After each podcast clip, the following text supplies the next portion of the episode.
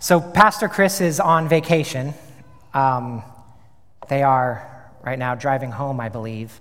And as you guys probably know, a number of our brothers and sisters have gotten hit with COVID. So, we had to kind of move some puzzle pieces around this morning. So, you get me twice for worship and for preaching. so, each year, I, uh, I try to pick one, one book of the Bible and really spend time thinking about it and dwelling it and um, reading commentaries on it. Uh, this year, I chose Ezekiel.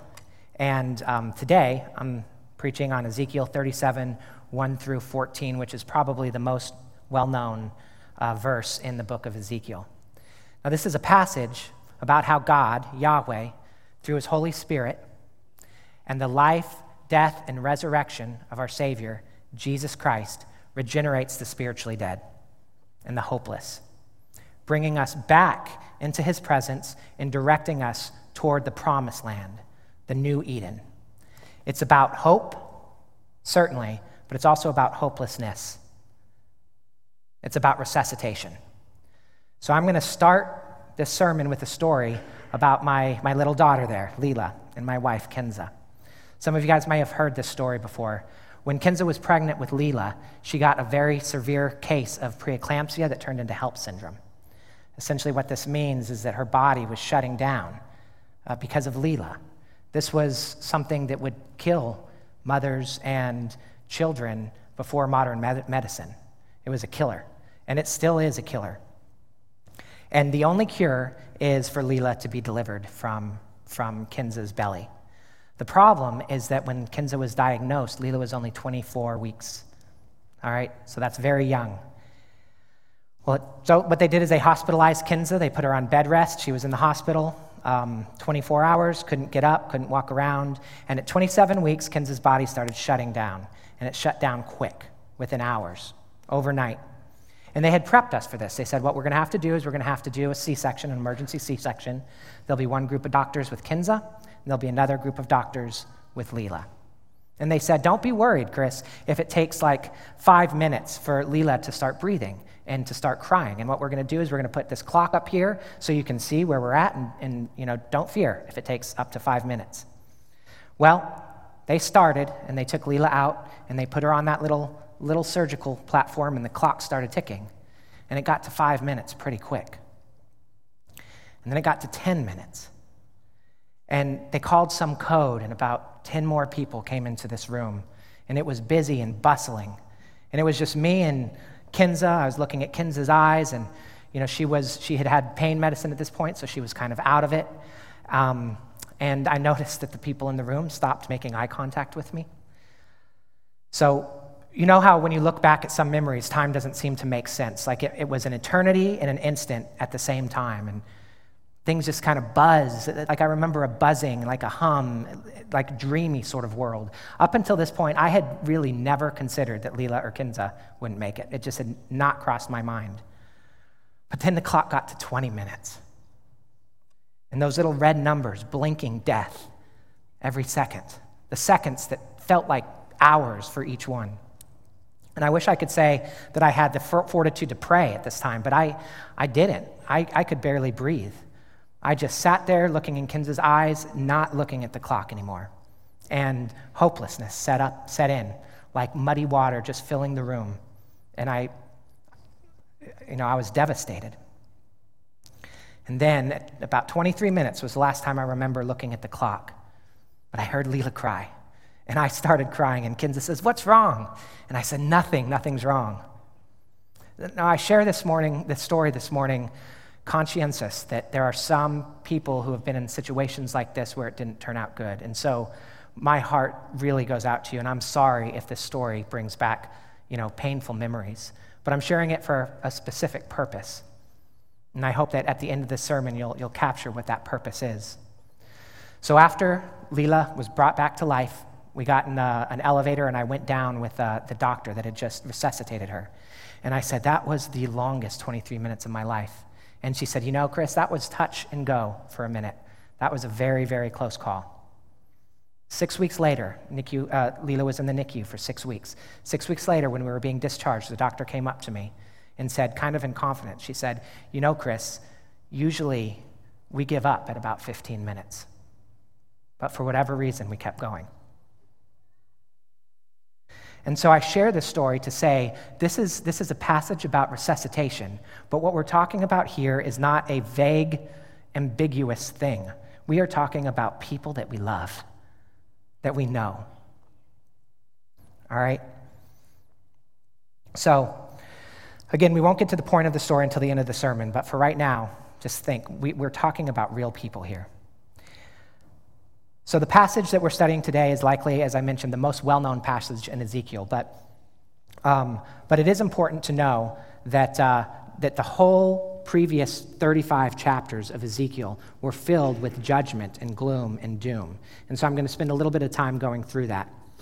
But the point again of the passage is that God, Yahweh, through his Holy Spirit, based on the life, death, and resurrection of Christ, brings spiritually dead people back to life.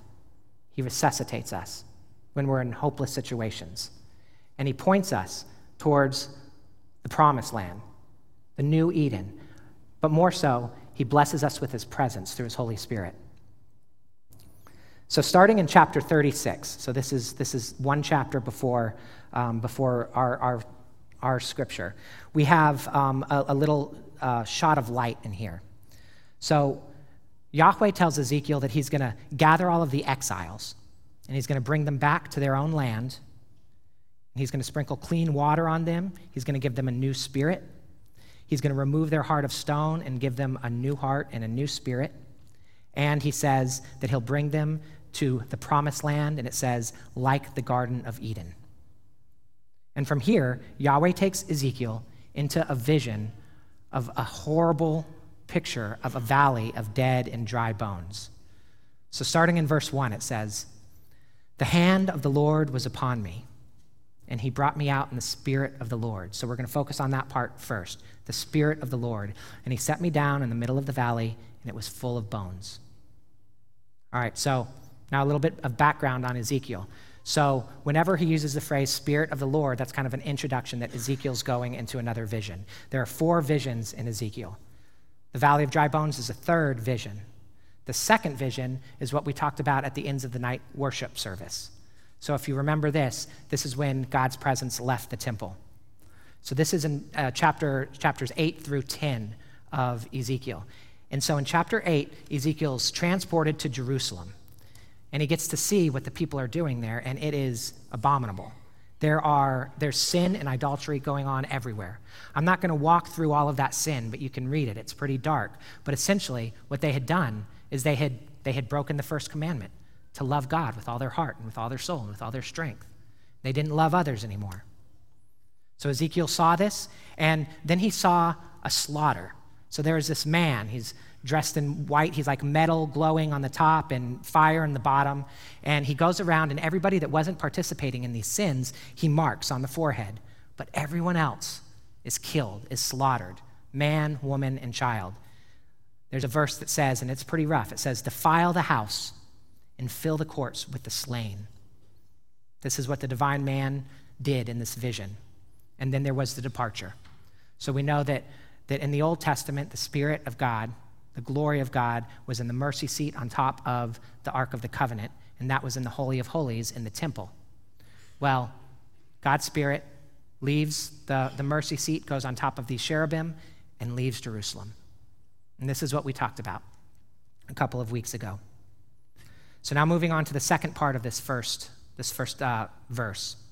So the hand of the Lord was upon me and me, he brought me out into the spirit in the spirit of the lord and he set me down in the middle of a valley and it was full of bones so ezekiel had seen this valley before in his first vision this was the vision that he saw the throne of the lord and he was called in that verse that some of us might know about the watchman that's in chapters 1 through 3 of ezekiel so the throne of the lord what this is is it's this, this kind of chariot so there are these four cherubim they've got four different faces like a man, an ox, an eagle, and a lion.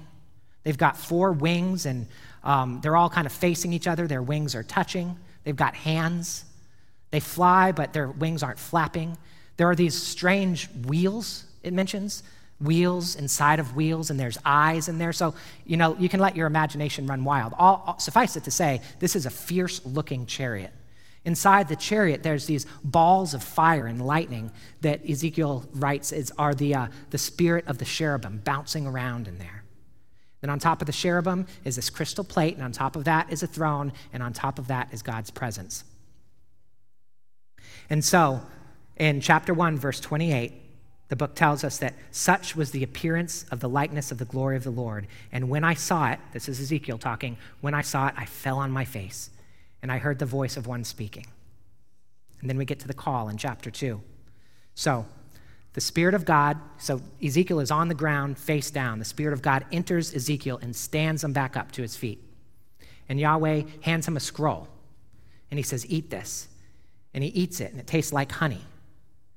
And then Yahweh says to him, Speak my words, whether they hear or refuse to hear. Then there's the, the chapter three, which is the call about the watchman. So Yahweh takes them to this valley, the valley that he would later see filled with bones. And he sees the divine chariot again in this valley. He again falls to his face. Again, the Spirit enters him and stands him back up. And Yahweh says, I've made you a watchman. Whatever you hear from me, you tell the exiles. If I say to the wicked that they'll die and you don't tell them in order to save their lives, they'll die. So here we, we get a glimmer of who the audience is. The audience, uh, just so that you guys know, Ezekiel is in exile in Babylon, and um, he's seeing these visions of Jerusalem, but Jerusalem hasn't fallen yet. It falls during his lifetime. But his, his audience are the exiles, the people that have already been um, defeated by uh, the, the previous kings of Israel and of Judah. So I share this background um, because uh, you got to think that Ezekiel is bracing himself as he goes out in the Spirit of the Lord into this other vision, and he sees a valley of dead bones. You know, the, the first vision left him mute for a number of days, and he didn't go out of his house, and what he was called to do was not a pleasant experience as a prophet. And then the next vision, he sees, you know, a slaughter. And so Ezekiel is bracing himself. And so we finish that verse. The hand of the Lord was upon me, and he brought me out in the spirit of the Lord, and he set me down in the middle of the valley, and it was full of bones.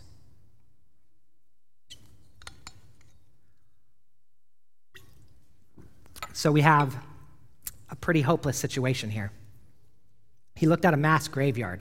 Not even a mass graveyard. I mean, these bones weren't even buried. They were, they were dry and dusting and decomposing and scattered about all over the place. And I'm sure that Deuteronomy 28 came to Ezekiel's mind when he saw this. He's, so it says in Deuteronomy 28, 15 through 16, and then jumping down to verse 26.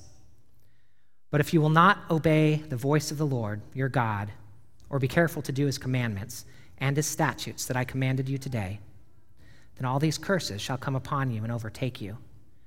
Cursed you shall be in the city, and cursed you shall be in the field and your dead body shall be food for the birds of the air and the beasts of the earth.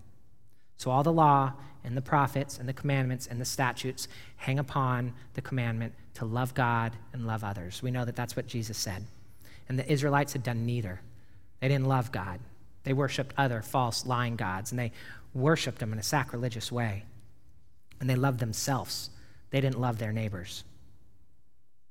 And this, this valley of dry bones, is this curse that we read in Deuteronomy 28 symbolized. But the fall of Israel and the fall of Judah and the fall of Jerusalem and the fall of the temple and God's presence leaving the temple, that is the curse realized. You can either lean on Yahweh's mercy and love, worshiping Him, or you can experience His judgment. And right now, the exiles were experiencing the judgment, and it left them in utter despair. So I've said that this passage is about how God resuscitates or regenerates the spiritually dead and the hopeless. And here's where we start talking about that. So moving on through Ezekiel.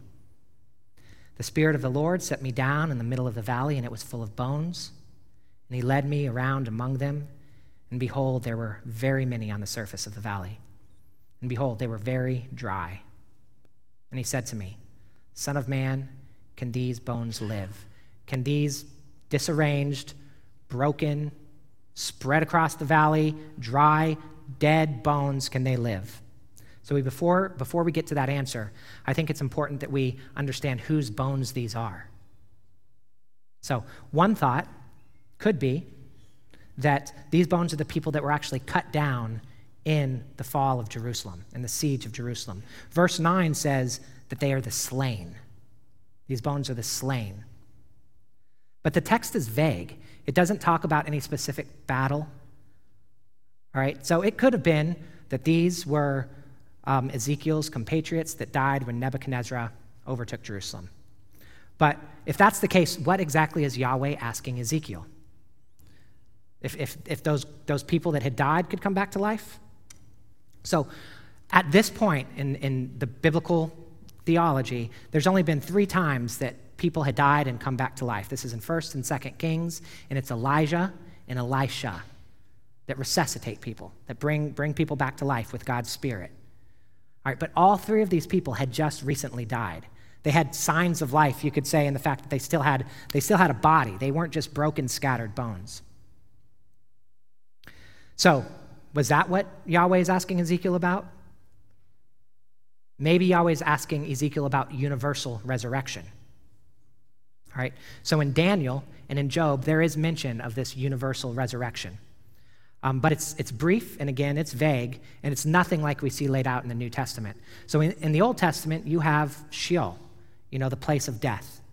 But there's not much mention of life after death. But there are two verses, and here they are. Daniel 12, 2 says, And many of those who sleep in the dust of the earth shall awake, some to everlasting life, and some to shame and everlasting contempt. And then in Job 14, 14, it says, If a man dies, shall he live again? All the days of my service I would wait till my renewal. So my, you know, coming back to life should come. And that's all there is in the Old Testament about life after death, about, about universal resurrection. So, is Yahweh asking Ezekiel about universal resurrection here, or is he asking about something else still? So let's try to sleuth out this answer. And I think that we can find the answer in the passage and it's based on one word that's used 11 times. It's ruach. Ruach. It's translated wind, breath, and spirit. And it's all throughout this passage.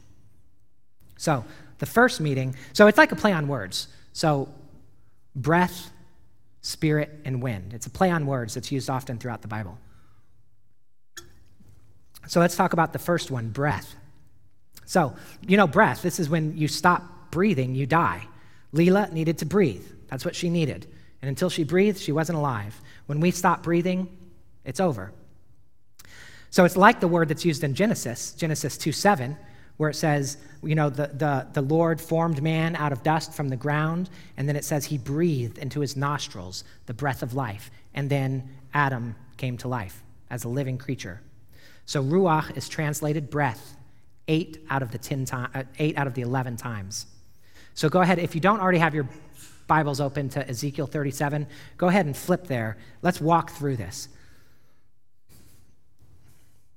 So, starting in verse 5, so that's where we'll, we'll start. Thus says the Lord God to these bones Behold, I will cause breath, Ruach, to enter you, and you shall live. And the next verse, and I will lay sinews on you, and will cause flesh to come on you, and cover you with skin, and I'll put breath, Ruach, in you, and you'll live. And then a few verses down in verse 8, he looked out, and there were no there were sinews on them, and flesh had come upon them, and skin had covered them, but there was no breath, ruach, in them. You know, you can see in this in this passage, there's actually kind of two resuscitations here. The, the, the flesh comes back on the people. That's the first portion of it. And the second portion of it is breath enters them. So this is talking about the breath entering them. Then one verse down, he said to me, to Ezekiel, prophesy to the breath, ruach Prophesy, Son of Man, and say to the breath, Thus says the Lord God, Come from the four winds, O breath, and breathe on these slain that they may live. And then it ends that he prophesied as Yahweh commanded him, and breath came into them, and they lived. And they stood on their feet, an exceedingly great army. All right, but wind is one of the other translations. Now, this is, this is nature obeying God's command. In Genesis 8, after the flood, it was the wind, Ruach, that Yahweh called upon to blow the waters away. All right? In Psalm 135, Yahweh says that He's the one who makes clouds come, the lightning and the rain, and bring forth the wind, Ruach, from His storehouses. In verse 9, here in Ezekiel 37, we see it translated as wind. Then he said to me, Prophesy to the breath, prophesy, Son of Man, and say to the breath, Thus says the Lord God, come from the four winds, Ruach. The third one is spirit. Now, this brackets these entire verse, these entire verses in verse 1 and in verse and in verse 14. So, Ruach is translated Holy Spirit. Psalm 139, which we're going to look at here in a little bit, says it like this Where shall I go from your spirit, Ruach? Or where shall I flee from your presence? If I ascend to heaven, you're there. And if I make my bed in Sheol, you're there. So, in verse 1, the hand of the Lord was upon me, and he brought me out in the spirit, Ruach of the Lord. And then in verse 14 at the very end, I will put my spirit Ruach, within you, and you shall live, and I will place you in your own land. Okay, so let's do a little brain teaser. There's probably a New Testament passage that might have a similar play on words. Let's see, you guys don't have to call it out, but just sit there and think for a while. Wind, breath, and the Holy Spirit. It's in John. So, Nicodemus was a Pharisee. And you guys know Pharisees in the New Testament, they had hard hearts. They were not inclined to seek after Jesus, but Nicodemus had a soft heart. And in the dead of night, one night he went and he snuck in a conversation with Jesus. And it's here that Jesus says that in order to see the kingdom of God, we must be born again. Born again. And we like to, I like to, I'm guilty of this, kind of poke fun at Nicodemus, saying how dull he must have been. But we're at an age where we hear the term born again all the time. You know, it's, you know, in American evangelicalism, it's, it's all over the place. So it's not a, a weird phrase. But, but if you actually think about what it means to be born again, it is absurd. It's ridiculous. It's nonsensical. So we're created and then we, we die and somehow are, you know, born again. Nicodemus says, do we, do we go back into our mom's womb? Is that what you're talking about here, Jesus? And Jesus says, no, that's not what I'm talking about. I'm talking about being born of the Spirit.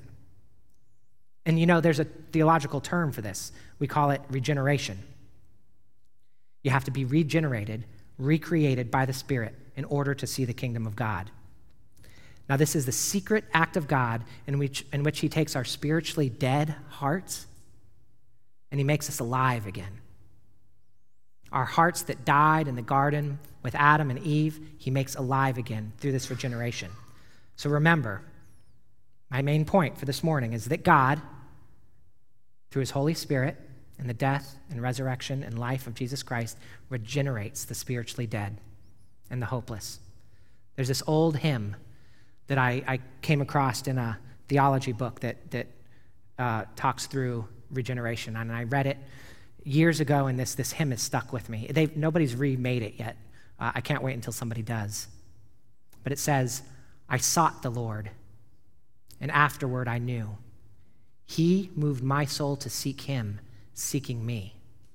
It was not that I found, O Savior, true. No, no, I was found of thee.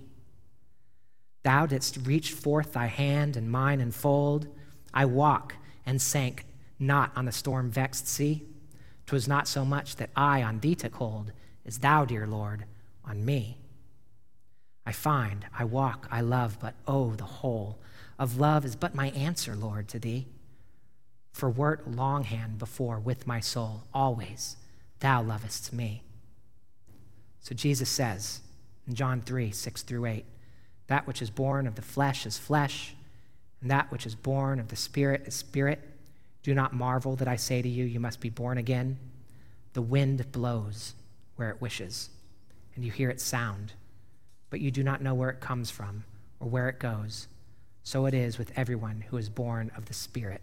Spirit and wind, the same play on words. We need to be born again. We need new life. We need new breath. We need the Spirit to do this for us. And the Spirit, like the wind, You don't know where it comes from or where it's going. So I, in my spiritual memory, sought the Lord, but afterward I knew that He moved my soul to seek Him. It was not that I took hold of Him, but that He took hold of me. And it was long beforehand with my soul that my God, Yahweh, started loving me. And this is what regeneration is it's making spiritually dead people come to life. So now I want to go to Psalm 139, where we saw Ruach. Remember that? Let's read a little bit of this. It puts it in a poetic way. Psalm 139, 15 through 16 says, My frame was not hidden from you when I was being made in secret, intricately, intricately, intricately woven in the depths of the earth. Your eyes saw my unformed substance. In your book were written, every one of them, the days that were formed for me, when as yet there was none of them. It was long beforehand with my soul when my God, Yahweh, started loving me.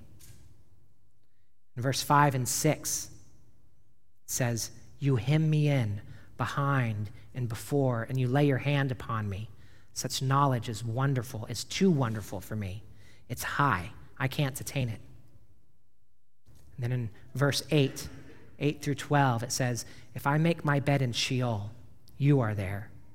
If I take the wings of the morning and dwell in the uttermost parts of the sea, even there your hand shall lead me, and your right hand shall hold me. If I say, Surely darkness shall come over me, and the light be bright, and the light about me be night.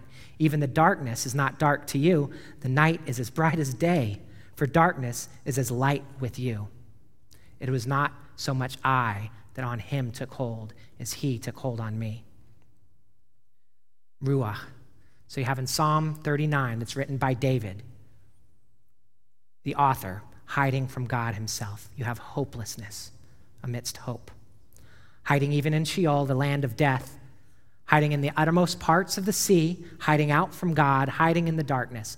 But God's Spirit finds him. He finds him in the land of death, and he finds him out at the ends of the seas, and he finds him cowering in the dark, in his own dark heart. In our own dark hearts is where God finds us. It's almost like a, a, a flicking up, flicking on of the switch of our souls. Is what regeneration is like, where we finally see God. Then we have Ezekiel here in this valley of bones hopelessness and hope. Dry, dead, bleak, desolate. If there's any place that can be called God forsaken, this place is it. But the winds blow and the spirits move and the breath breathes into these dead bodies, hope amidst hopelessness. And in Nicodemus's case, we see that one can only enter the kingdom of God. Our only hope to avoid Sheol is to be born again. Flesh cannot give birth to flesh, but the wind blows and the Spirit moves, and Christ came, and he was lifted up. And we're told, and we know, and we believe that God so loved the world that he gave his only Son, that whoever believes in him should not perish but have eternal life. In John 3:16, hope amidst hopelessness. And that's what it means to be born again. We've got to recognize our hopelessness. We've got to recognize our sin in order to see the grace. So, going back to the bones, Thank you, by the way, for letting me take that quick little snapshot of regeneration because it's important. Theologically, it's important to what's going on here in this passage. So, whose bones are these in the valley? I mean, so if Yahweh was asking about universal resurrection, you know, my mind goes to um, Martha's response to, to Jesus in John 11 24. Do you remember this? This is when Martha runs up to Jesus on the road because Lazarus has died, and she says, Will my brother live? And Jesus says, Yes, your brother will live. And Martha, do you remember what her response was? Yes, yes, I know. I know. On the last day, he'll rise again like everyone else, but Jesus, that's not what I'm asking. Will he live today? All right. So if Yahweh was asking Ezekiel about universal resurrection, and Ezekiel had the insight into the New Testament that Martha had, wouldn't Ezekiel's response have been something more like Martha's? But it wasn't. He said, Only you know, Lord. So here's why I'm belaboring the point the passage doesn't speak directly to universal resurrection, the resurrection at the end of the days. I think that's a secondary point of this passage, but it's not the main point. The question is not can bones in general be brought back to life, but can these bones out here in the valley, can they be brought back to life? Specific bones. And we know that in the beginning of this book, as I mentioned briefly, Ezekiel was called to be a prophet to the exiles. So the question is can these bones live? The bones of the exiles. And here's another reason, two more reasons why I think that that's the primary point. Verse 11 seems to clarify it. Then he said to me, Yahweh said to Ezekiel, Son of man, these bones are the whole house of Israel. Behold, they say, Our bones are dried up, and our hope is lost. We are indeed cut off. Ezekiel wasn't, wasn't a prophet to the dead. Ezekiel was a prophet to the not yet dead that are in exile. They're, these people are starting to become concerned with their despondency, despondency and their sin. And they're truly concerned about the fact that, that, that the temple has been sacked and that Yahweh's spirit has left. And their bones are dry and they feel cut off from Yahweh, so they probably join in with the psalmist in Psalm 31 22, where he said, I am cut off from your sight. But you heard the voice of my pleas for mercy when I cried to you. They had lost their land, they had lost their temple, and most despairing, they had lost Yahweh's presence. They were exiles in a foreign land, and all was lost. They were dead in their trespasses and sins. They had abandoned the covenant to love God with all their heart and with all their soul and with all their might, and they needed regeneration. This passage is about how God, through the Holy Spirit, and by the life and death and resurrection of Christ, regenerates the spiritually dead and hopeless. That's the primary point of this passage. And let me tell you more. We share this same spiritual condition as the exiles. It says in Ephesians 2 1 through 3, and you were dead in the trespasses and sins in which you once walked following the course of this world, following the prince of the power of the air, the spirit that is now at work in the sons of disobedience, among whom we all lived in the passions of our flesh, carrying out the desires of our body and the mind. They were, we were by nature children of wrath like the rest of mankind. And let me tell you something, brothers and sisters. I confess that that is how I feel often. I feel spiritually bankrupt, and sin plagues me. It plagues us, it plagues us all. So, whose bones are these that we're talking about here in the valley? These are our bones. So, let me ask you and let me ask myself just like Yahweh asked Ezekiel, can these bones actually live? Not just theoretically, not just, you know, theologically, but do we feel that we will actually become alive and be regenerated? Do we feel that we are alive and that we are regenerated? Ephesians 2 4 through 10 answers this question for us.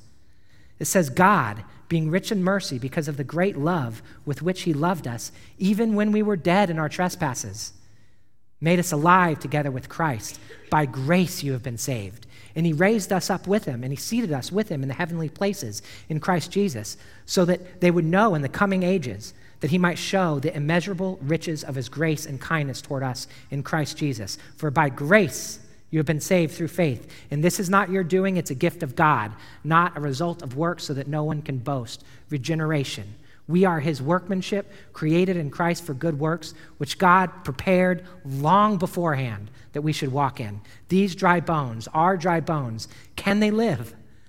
They can live. We do live.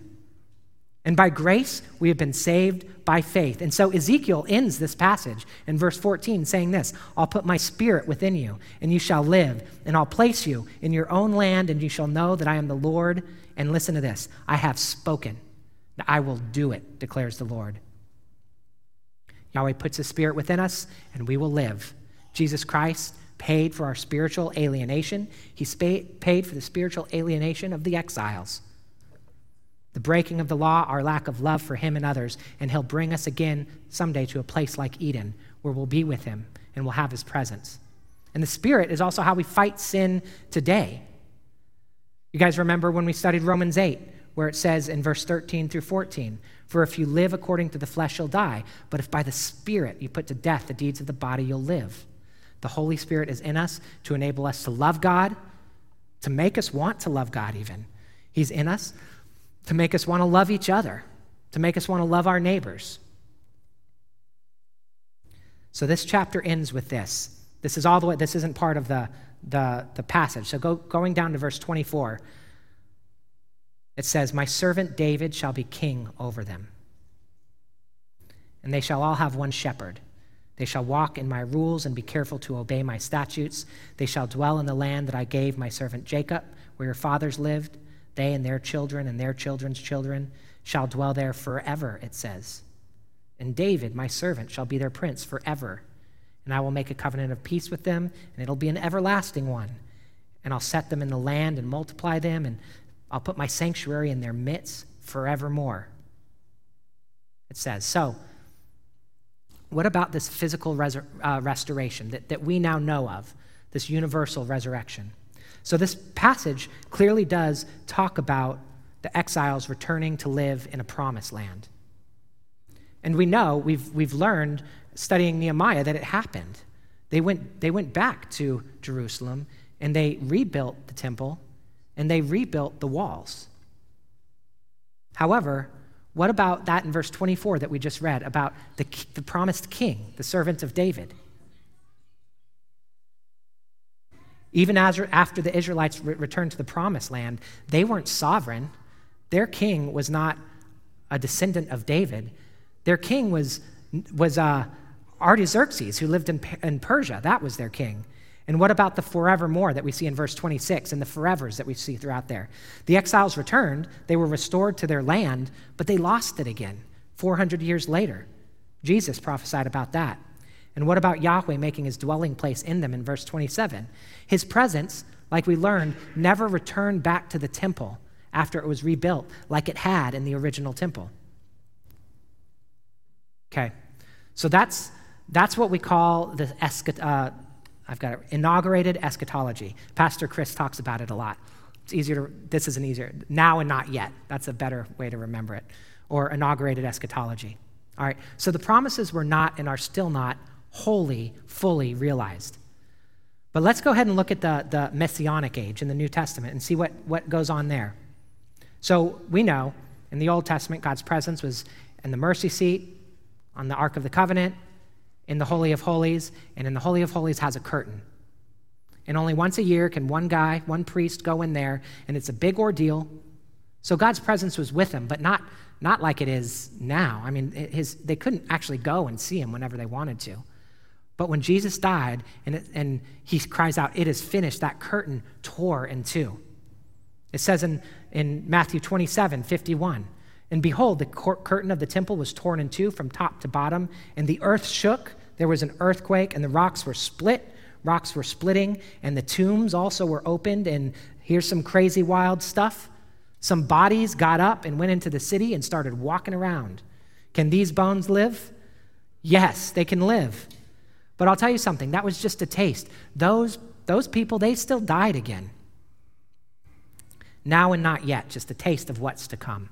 But we can know that the presence that we have with Yahweh right now is a, is a closer, tighter presence than we had in the Old Testament because we have the Holy Spirit within us. But there's more. So in John 20, 19, so still talking about, about the, the now and not yet that we see in, in the New Testament, Jesus comes and um, goes to his disciples after he's been raised from the dead, and he says, Peace be with you. And he showed them his hands and aside from the crucifixion. And the disciples were glad when they saw this, and he says, Peace be with you. And then listen, listen to this. As the Father has sent me, even so I am sending you. And when he had said this, he breathed on them. And he said, Receive the Holy Spirit. Jesus breathed on him, on them, and they received the Holy Spirit. And I love the story of the road to Emmaus. You remember this? This is when two of Jesus' disciples were, were walking on the road and talking about the empty tomb. And Jesus comes to them and he says, What are you guys talking about? But he's, he's like somehow hidden so that they don't, they don't know that it's Jesus. And they say, Who are you and how do you not know what's going on? Jesus of Nazareth was crucified. And this morning we learned that his, his grave is now empty. And so Jesus goes on and he tells them, starting in Genesis to the very end, why all of these things had to happen. This was always the plan. Long beforehand, this was the plan. And their eyes were opened up and they understood it. And so they, they got to the village where they were going and they said, Come and eat with us. And Jesus says, Okay, I'll go and eat with you. And they sit down at the table, and like that, they, they saw Jesus, and then he disappeared. And you remember what, he, what they said? They said, Did not our hearts burn within us while, while he talked to us on the road, while he opened the scriptures to us? And, brothers and sisters, don't our heart burn sometime when God reveals the wondrous mysteries of the gospel in his word? Doesn't that scroll taste like honey? Do not our hearts burn? And this isn't how the story ends, though. These two guys, they go and tell the other disciples, You're not going to believe this. And so they're in this room and they're telling the story. And then Jesus is there again, out of nowhere. And he does the same thing, Genesis to the end, explains the scriptures, opens up their eyes, enlightens their heart. And he closes, closes with this. It's written that Christ should suffer and on the third day raise from the dead, and that repentance for the forgiveness of the sins should be proclaimed in his name. Listen to that that repentance for, for the forgiveness of sins should be proclaimed in his name to all the nations, beginning in Jerusalem. You are the witness of these things. And behold, I'm sending the promise of my Father upon you, but stay in the city until you're clothed with power from on high. And this power from on high, we know, is the Holy Spirit, Ruach flowing in our hearts and our minds right now, convicting us of sin, reminding us of grace, grace upon grace. So we are those witnesses. We are the dry bones out there in the valley that have now become the watchmen. It's us. So going back to Ezekiel and going back to those three things that was promised at the end of Ezekiel. So what about the kingship? What about the servant David being king over the Israelites? Well, that's Jesus Christ, and we know that now. And Jesus, He is our King, and He is reigning at the right hand of God right now, interceding for us. And one day, He'll come back and He'll return, and He'll be our physical King. It's now and it's not yet. And what about dwelling in the land forevermore? So, that, brothers and sisters, is something that will come. There will be a, a new Eden, a place like Eden. And what about Yahweh making His dwelling place with us? Well, that also, in the, the, the, the final uh, vision in Ezekiel, talks about the new temple, and Revelations is filled with it. Someday, we will see Jesus and Yahweh face to face again, but right now, we still have His Spirit in our hearts, His presence in our hearts, now and not yet. So, brothers and sisters, there is a valley of dry bones out here in Wilmington. And these are not nameless dry bones ambiguous set of dry bones out there in the ether. These are, these, these are your fathers and your mothers and your brothers and sisters and our neighbors and the guy that sits next to me at work. Those are the dry bones. I know them and you know them. They're the names that are popping into your head right now. So the question is can these bones live? Can they be regenerated? So, back to my story about Leela, and I really appreciated Bill's prayer. So, these are, the, these are people that we think it's hopeless. They will never receive the gospel. Or maybe we think we're hopeless. We can't ever, ever receive the gospel. All right? But had the doctor given up at 15 minutes on Leela, I'd be living a very different life right now. And you know why I think it is that she didn't give up? Because my precious daughter was hemmed in behind and before. And Yahweh God, her true father, had laid his hand upon her. And the dark hopelessness of night had no hold on her, because dark is as light to our God.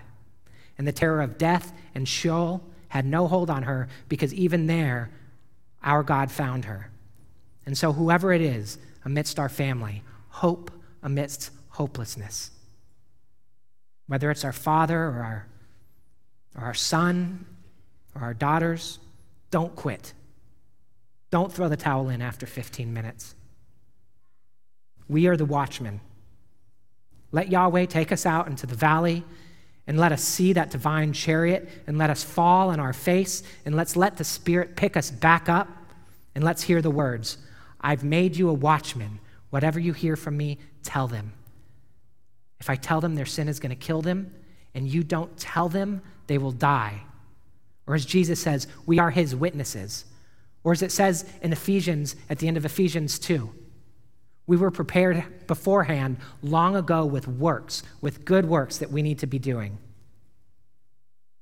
So, those dry bones out there, they are hemmed in behind and before. Your neighbors are hemmed in. And perhaps even some of us here who still only know ourselves to be dry bones, we are hemmed in. Even though we're calling out like the exiles next to the graves, our bones are dead and dry, we're cut off, and we're lost. Perhaps your hearts are burning within you for the first time this morning, or perhaps for the first time in a long time. Brothers and sisters, the wind blows wherever it wills, the breath breathes, and the Spirit moves. And it reaches into the darkest parts of our hearts, into the farthest seas, and the hardest of hearts. These dry bones, they're not yet dead. They can surely live.